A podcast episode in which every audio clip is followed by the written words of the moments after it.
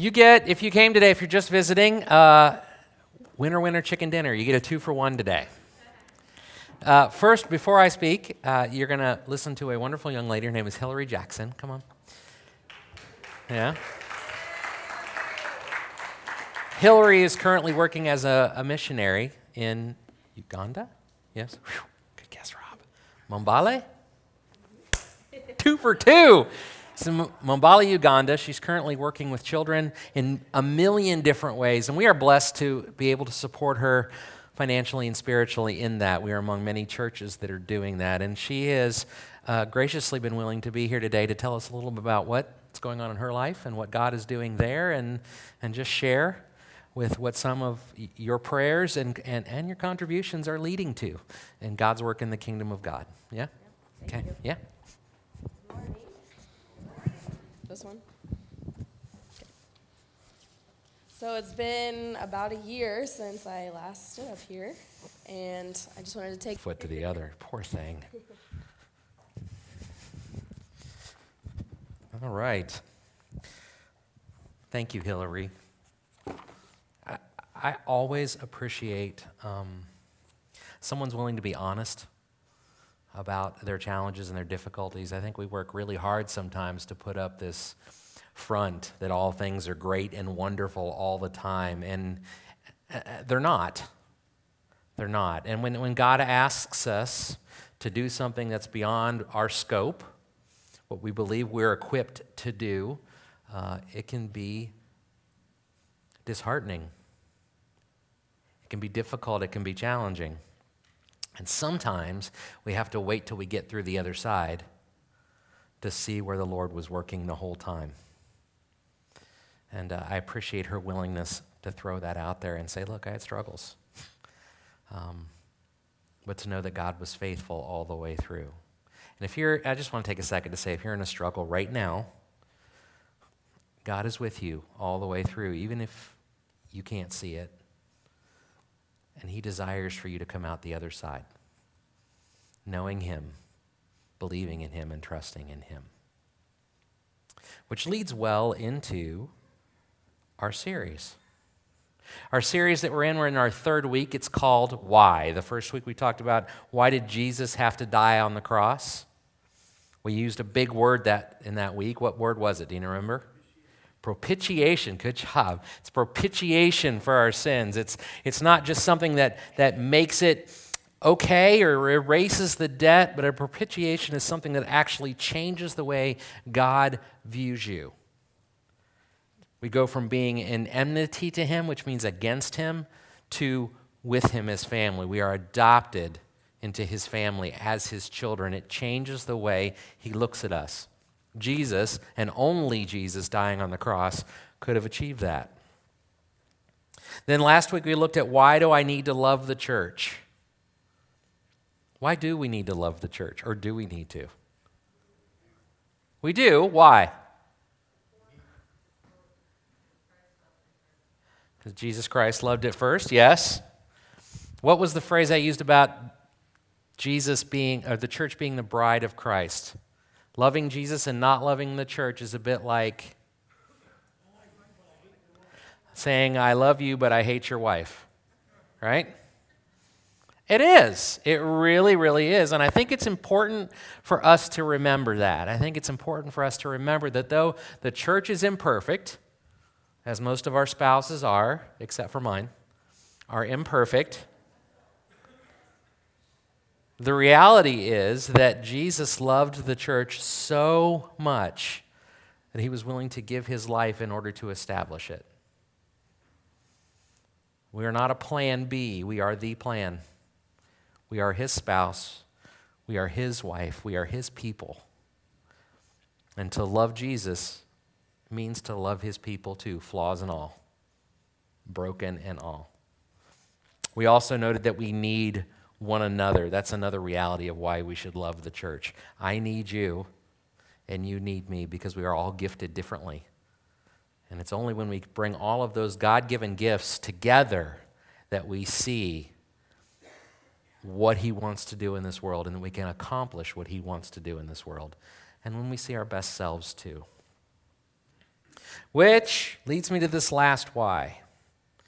And this last why might seem obscure, but uh, I think it's one that we struggle with daily as Christians. And it's, it's this it's if Jesus loves me as I am, because he does, yes, why do I need to change? Because I'm going to throw this out there I need to change. And if I need to change, my guess is what am I going to say next? We, do. we all need to change. And change is one of those things that we do not like to talk about. It's one of those things we do not want to deal with because I don't know about you, but I like myself in my current state for the most part. But here's the reality I'm not perfect. I know that will all come as a surprise to everybody in here except my wife, but I'm not perfect. None of us are. We all need to change, but that doesn't make change easy. And I, and I want to be clear right up front make no mistake, Jesus calls us to change. He calls us to be different from who we were before we knew Him. And He calls us to continue to change as we get to know Him. Okay? I, I want to make that abundantly clear. Does Jesus want us to change? Okay. For how much of our life does Jesus want us to change? The whole life. And I think that's where we get into trouble. We are goal oriented people. We like to believe there's a target we need to hit. And once we hit the target, that goal is done. We've checked it off and we've moved on to the next thing or the next piece of what we're headed to next. But growing in Jesus, changing in Christ, and allowing Him to change you is not one of those items. Now, there may be steps along the way that you can check off this step as you move from one step to the next. But growing in Christ is not something you ever finish. Do, we do not arrive. We do not get to the place where we are exactly as God would have us be in all of our glory and perfection. That's why we needed Jesus. We can't do that ourselves. And pursuing perfection, pursuing God, Christ likeness, is not something we achieve in a set period of time by checking off some boxes and we arrive there. And that's really hard for us as goal oriented people to buy into. Jesus calls us to change. He calls us to be transformed constantly throughout our lives. The text we're going to look into today is actually Romans chapter 12. I don't care what your program says because I switched in the middle of the week. So that's not Kathy's fault, that's Rob's fault. But I switched, and I know she's going to shoot me. Is she in here? Don't tell her. All right. So we change to Romans chapter 12, verses 1 and 2. Let's read this together. It says, Therefore, Brothers and sisters, in view of the mercies of God, I urge you to present your bodies as a living sacrifice, holy and pleasing to God. This is your true worship. Do not be conformed to this age, but be transformed. There's that change word. Be transformed by the renewing of your mind, so that you may discern what is good and pleasing and perfect in the will of God. Transformed. I had a professor in college that used to tell me this, this first word up here. It says that you are a living sacrifice, to present yourself as a living sacrifice. And he always used to say, you know what the problem with living sacrifices is? They're always trying to crawl off the altar. Come on, that's funny because it's, it's true. It's, it's true. When, when, when we are asked to be a living sacrifice, we are choosing to say, God, I will be right here doing with me what you will. That's not our natural state. That is not our natural state at all. Our natural state is to want to control every piece of our life to want to make all of our own decisions about what we do, when we do, and how we do it, what it looks like, and who I am and who I'm with, and all of those things. To be a living sacrifice means owning up to the notion that I cannot be in charge of all of those things. And I have to be willing to do whatever God calls me to do. We just heard from Hillary, right? She was called to go to Uganda As challenging and frightening as that was, as challenging as that has been, she knows that was her call, right? She's also being called to come home. But it doesn't make her feel good about it, right? She's got her concerns. She's going to miss those kids, and I would miss them too. Sometimes what God is calling us to do means we have to be willing to let Him do it, whether we want it to happen or not. That easy? I don't know about you, but I have a lot of difficulty doing things I don't want to do. In fact, I tend to put them off. You put off the things you don't want to do? I think there's two approaches to that. I think you either put off the things you don't want to do indefinitely, hoping by some miracle they'll just go away and they'll never bother you, right? Or we tend to try to get them done and get them done as quickly and as painlessly as possible, right? Finish it, do it, move on with it. Again, we really, if we want to be the people that God wants us to be, we can't take either one of those two approaches when it comes to changing, to being called to the things that God is calling us to. It's not a matter of getting it done, checking it off, and moving on to the next thing. And we can't run from it. God is pursuing us. You can't run and hide from God, regardless of what He's calling you to. So, we're going to talk about this word today, trans- transformation. We're going to talk about this word, sanctification, which is really closely linked to what this means to be transformed. Transformation is an outcome, as the scripture says here, is an outcome of your constant renewing of your mind. This constant, ongoing, never ending transformation comes because we are constantly renewing constantly be mating anew in the image of God rather than the image of the world. We are not conforming to the things of the world. We are pursuing the things of God. And there's a constant renewal that's constantly going on. This constant renewal is called sanctification.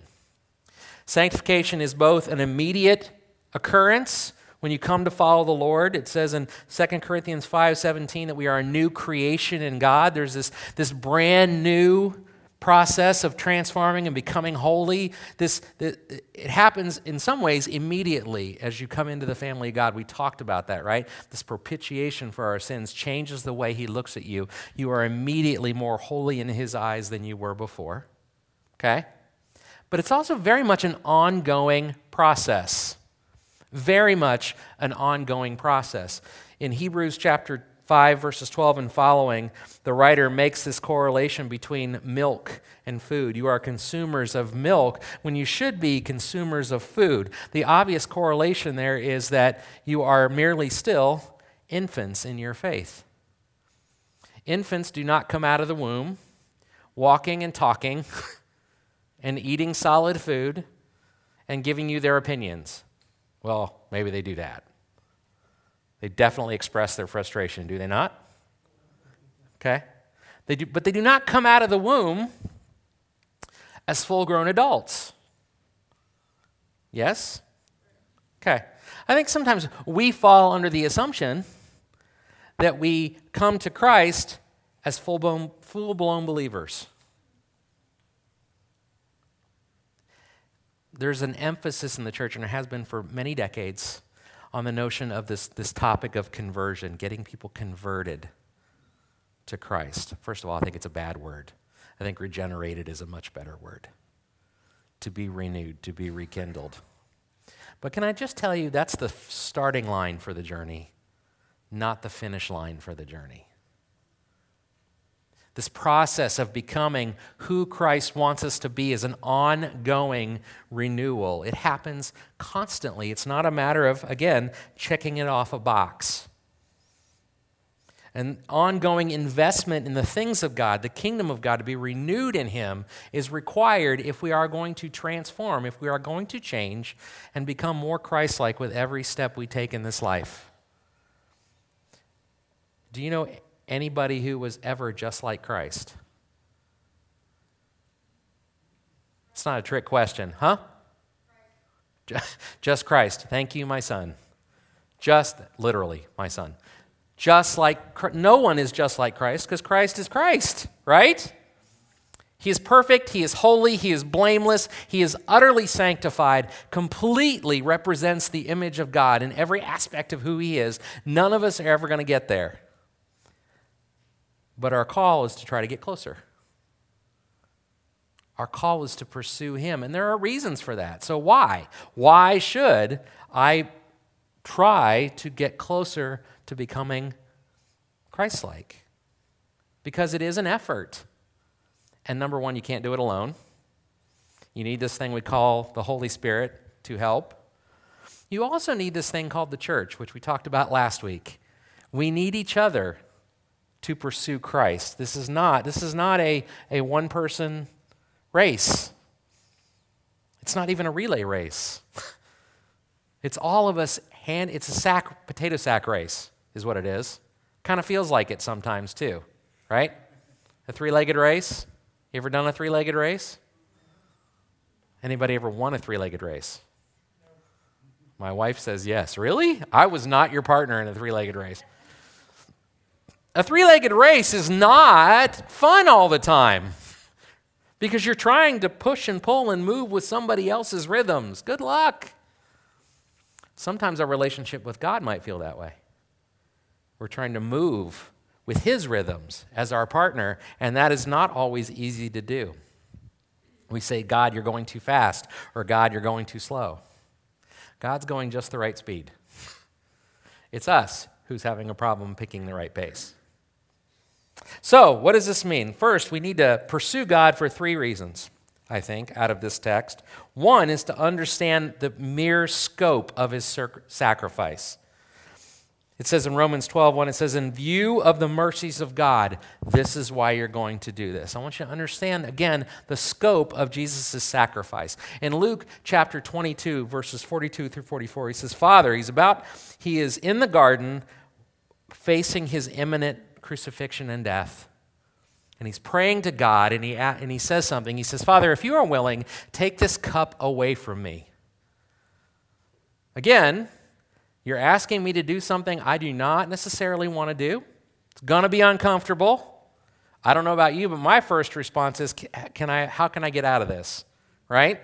Can I avoid this? I think he says these words less because it's how he feels and more because we need to understand the challenge and the difficulty. Okay? Because remember, he knows what's coming. He made this decision before the beginning of time knowing he was going to do this. It says, Nevertheless, not my will, but yours be done. And then an angel from heaven appeared to him, strengthening him. It seems to me, isn't that interesting? The notion that, that the strength that he had needed, the strength that he needed to get through this scenario, came after he did what? After he submitted his will to the Lord's after he said, What I want should not take precedent over what you want. So often we wait for the Lord to show up and then say, We will follow you if you show up. How often do we say, We will do what you've asked, knowing you will show up then? Knowing that the payoff comes after the decision to follow. First of all, we want to see the goods first, right? Show me the money first. Show me the outcome first. That's not how God works. But, but, but I want you to understand that Jesus had to do that. He had to be willing to set aside his kingdom in heaven, to set aside, Philippians would later say, Philippians 2, that he humbled himself. He did not consider his royalty in the, at, the, at the right hand of God, his place in heaven, to be something to grasp or held on to, but in, instead humbled himself to the point of death, death on a cross. Jesus gave up everything so that we could be remade. Right? Everything the depth of his sacrifice. And I don't think we understand that unless we are pursuing Christ's likeness. unless we pursue the things of God, one of the things I've discovered over the years is that the more I pursue Christ, the more I understand just the scope and the breadth of what He did. I still don't think I totally understand it or appreciate it or I'm grateful enough for it. Because our response, our willingness to change, should in some ways come out of obligation for His mercies, but also gratitude for His mercies. Gratitude. And can I just tell you, gratitude is one of those things that human beings are not real good at. I was discussing with somebody this week. A lot, we have a lot of students that are, are graduating, right, from high school. And after your graduation party, what do you do as a student? What's your mom make you do? Write 562 thank you notes, right?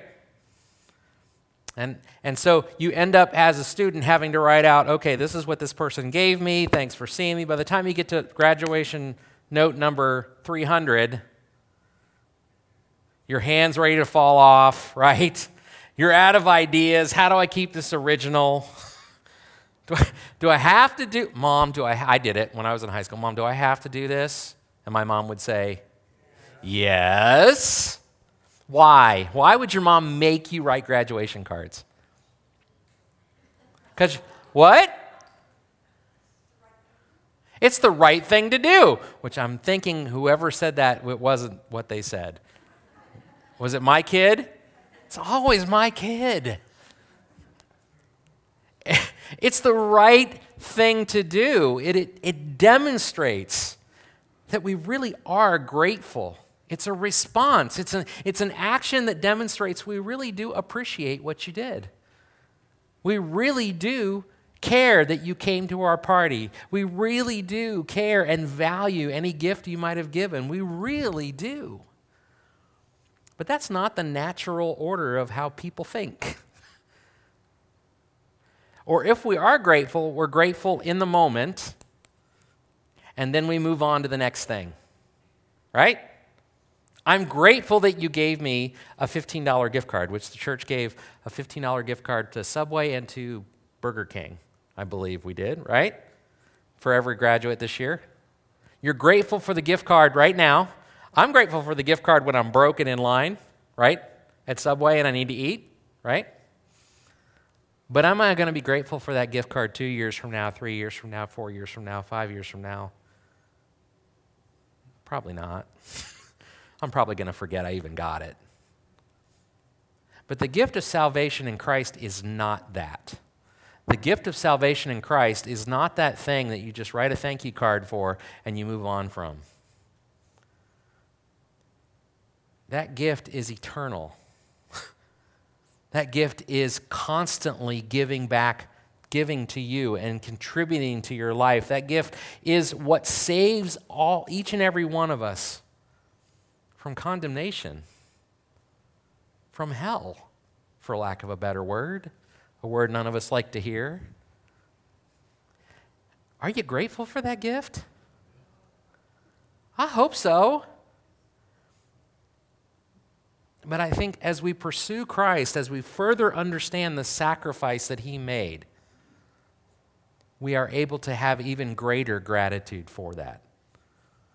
And as we have even greater gratitude for that, our response to it changes, it grows. We are more willing to change and less, less desiring to fight it. We are more willing to grow and not willing to just sit still and hope it all blows over. When, make no mistake, Christ calls us to change. And when he calls us to change, he calls us to change because it's for our own good. And unless we really understand the depth of his sacrifice, we can't grasp that. In Jeremiah chapter 18, which is the source text that's on your, on your bulletin today, so we are going to touch it. In verses 1 through 4, we see Jeremiah being called by God and he says, This is the word that came to Jeremiah from the Lord Go down at once to the potter's house, and there I will reveal my words to you. And so I went to the potter's house, and there he was, working away at the wheel. But the jar that he was making from the clay became flawed in the potter's hand. And so he made it into another jar as it seemed right for him to do. What did he have to do first if he, had, if he decided the jar, jar was flawed? And the jar is, by the way, who? The people of God are the jar. In this case, it's Israel, the people of Israel. The people of God are the jar. And if he decides that he wants to make the jar anew, what does he have to do first?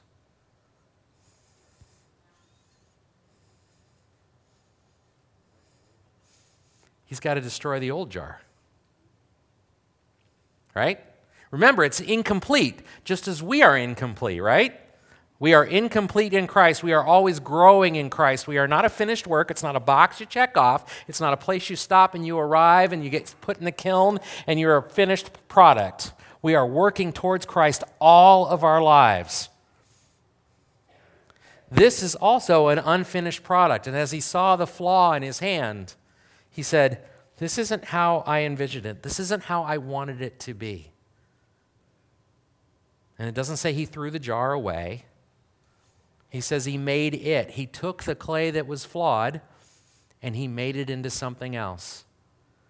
But in order to make it into something else, it meant squishing it back down, turning it back into a ball of clay, making sure, working it, wedging it, making sure the air bubbles are out again,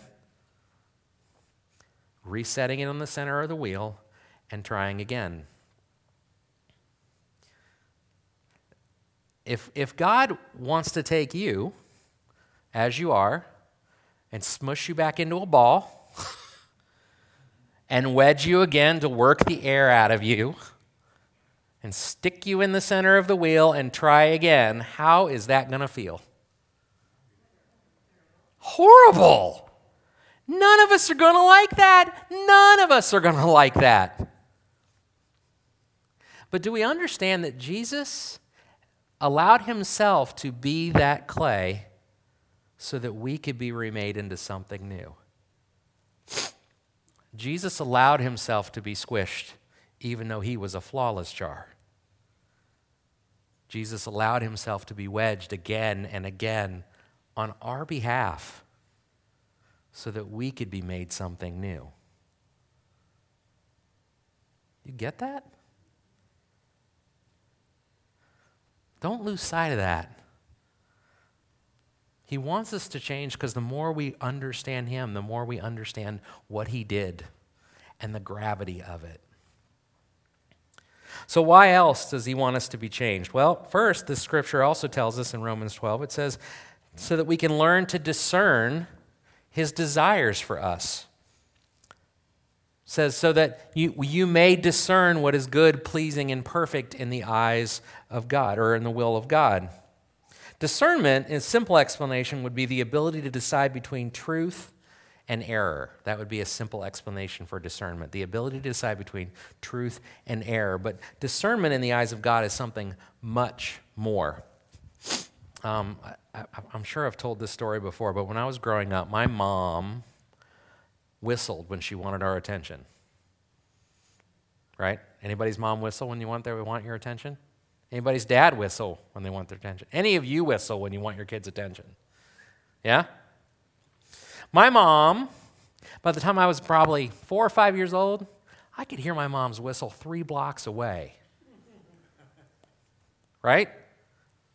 And, and the, the funny thing is, it wasn't the volume, although it was loud, it was something particular about the pitch that, that I could pick out of a cacophony of sounds or whistles. I knew mom's whistle anytime, any place. In fact, I'm 48 years old and my mom will still whistle from across a crowd if she wants my attention, and my head will whip around. My brother and I both talk about it. We both go, how does she do that? It's because we are well trained to discern her voice, her whistle. We have lived with it, grown with it, learned through it, because if you didn't respond to the whistle, bad things happened. You've, you've learned over time, my brother and I learned to discern that whistle, to discern her call to us. If God calls us to change because we inherently do not hear his calls, we do not recognize them with clarity. We are broken, we are flawed, we are clouded by sin. And so we miss when He is calling to us sometimes. We miss when He is speaking into our life. One of the things I discussed with the teens this morning is what happens when if somebody comes by and tells you that something about you is broken or wrong. What's your immediate response? Don't judge me. Get off me, right? It's this defensive. But if we are the people of God, if we are the church working together, and somebody who loves you says, and you know they love you, says to you, Look, I think you've got a really bad problem with your temper.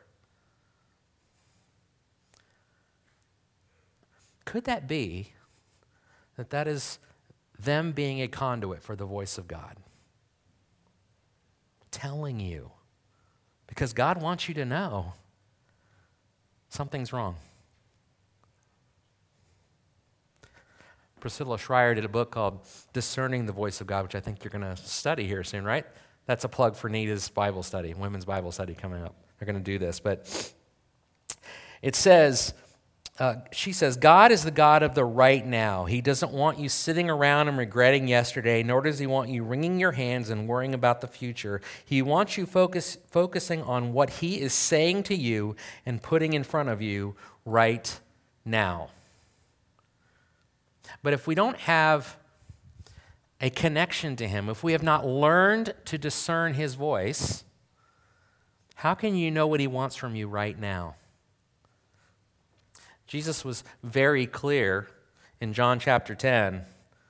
He says, My, my sheep, my sheep, they know my voice. They know me when I speak to them, just as I know my mom's whistle when she whistles at me. If you really want to know what God's will for your life is, you need to be willing to let Him change who you are, change what you hear and how you hear it, change what gets in the way to remove the walls that we build so that you can discern His voice.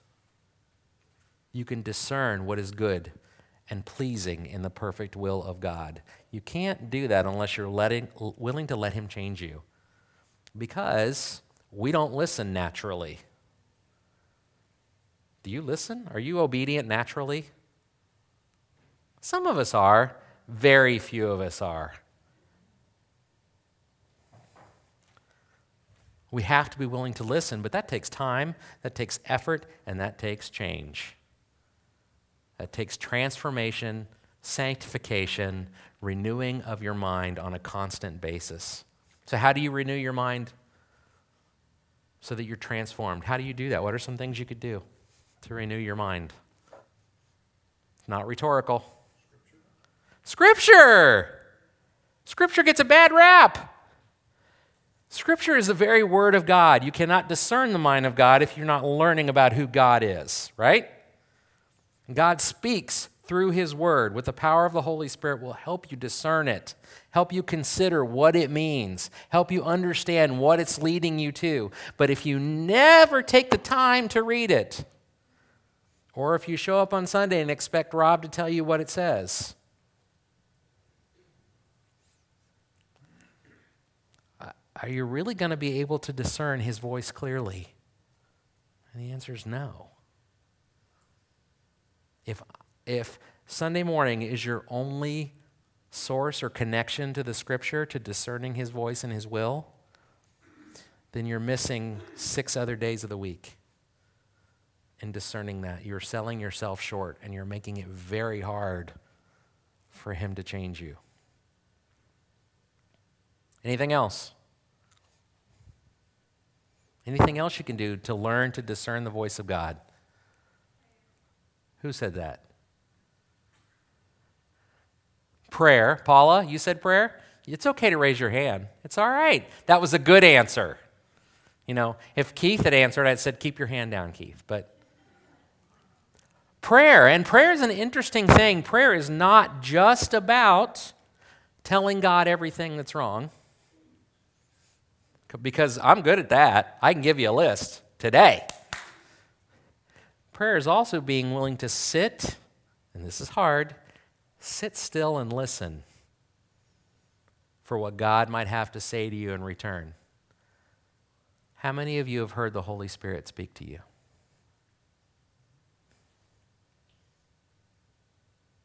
Don't be shy about it. We push it off and we act like, oh, that's just, that's weird. It's not weird. God has been talking to his people since the dawn of time. It is okay to say, The Spirit of God has spoken to me. He may have said, You're doing well. He may have said, Hey, we need to do some repotting. right? Chances are the Spirit of God is whispering to you constantly. But if you've never learned to discern His voice, how are you going to separate it from all the other voices that are speaking into your life? Because there's a lot of them. Some of them are, are ourselves, our own self doubt, our own guilt, our own baggage that we bring to the table. How are we going to learn to, to to isolate God's voice over our own. Have to be willing to change. You have to be willing to pursue Him and to allow Him to do what He needs to do to transform you. He wants us to change for the better so, he can, uh, so we can understand His will for our lives, what He wants for you and what He wants for the world. If you're wondering what God wants for you, my suggestion is don't get mad. Lean in and assume that you need to do more to, to discern his voice because he's whispering. If he gets to the point where he's shouting, if you're a mom and you get to the point where you're shouting with your kid, it's too late, right? right? Uh, my kids are forever going. If one of us yells at the kid, they're going, they're going, You didn't tell me. Is that true or false? Mom or dad, is that true or false? Straight up false. You've probably told your kid how many times already? Three, at least three. Three, four, five, 500 times. You've had the same discussion. We are just as disobedient with God. He has told us four, five, six, seven, eight, ten times. And eventually, sometimes he yells, and if he yells, it's too late. You done messed up. Listen for the whisper so he doesn't get to the yell. Please. Finally, so we've learned that we need to change and grow so that we can discern His will in our lives. We've learned to change and grow so we can fully understand the scope of His sacrifice. But we also need to understand that we need to learn and change so that we can truly represent Him in the world. Truly represent Him in the world. Romans 12, 2, it said, Do not be conformed to this age, but be transformed. Do not be conformed to this age. Why would he warn against this? He would warn against this because we are inherently conformed to the world around us. If somebody else buys a new car, one of your best friends buys a new car, is there a little part of you that says, I'd like a new car? If you walk into your friend's house and he's got a really nice house, is there some of you that go, just a little part of you goes, I wish I had that? Yes or no? True. It happens. We are inherently influenced by those who are around us, by the world around us. We're inherently, believe it or not, you are inherently influenced by billboards and signs and advertising on the TV and the radio and everywhere else. And I know this because if it wasn't working, they wouldn't keep doing it. Any of you who are in newspapers or radio or television, you do it because it works, right? You pick ads because it works. We are influenced by our community, by our world, by the people around us. But if we are exactly like everybody else around us, then where are they seeing God? Where are they seeing God? Because we've already decided the world is a little broken, right? And this is an interesting thing for me because I think kids, man, kids are born with very minimal fears. They're born, I think, really with fears of the unknown. I think that's an inherent human fear fear of things we don't understand, right? I think maybe babies are born with a fear of being alone. Maybe. I don't know. But they're very, very limited. It's only over time that we develop more and more and more and more fears. I'm, I'm going to narc on my kid. Is he still in here? Did he run out the door? Good. All right, he's gone. Okay, I'm kidding. I'm kidding. All right. When, my, when CJ was, I want to say five or so, we took him onto a university campus because we were trying to recruit, or not recruit, we were trying to um, let new students know about our church that we were serving at because I was serving as the youth and college minister. And we were trying to let them know because it was the start to the school year. And so we walked around campus, and we walked around campus, campus passing out flyers, telling them we had a van that drove from the college to the church every Sunday morning, that we would pick you up. We told them all these things. And, and, and CJ was our biggest cheerleader. You'd hand that kid a flyer, and he would walk up to anybody and everybody and excitedly throw them at him and go, You have got to come to church with me. You have got to come to church with me, especially if it was a pretty girl. He would be like, You got to come to church with me on Sunday. And they would all go, all go Oh, he's so cute. okay, I'm coming to church with you on Sunday. And they would, they would totally show up. because he was fearless in representing God to the world or his understanding of what God expected of him, right? He believed that God expected him to tell others about him. He believed that God wanted him to invite people to church, largely because mom and dad said that was important. That's what he believed. And so he was fearless about it. How willing are we as adults to run up to people and go, You have got to come to church with us on Sunday. We have a van that will pick you up. I will come to your house and I will get you. And here's my flyer and here's my phone number if you need it. When was the last time you did that?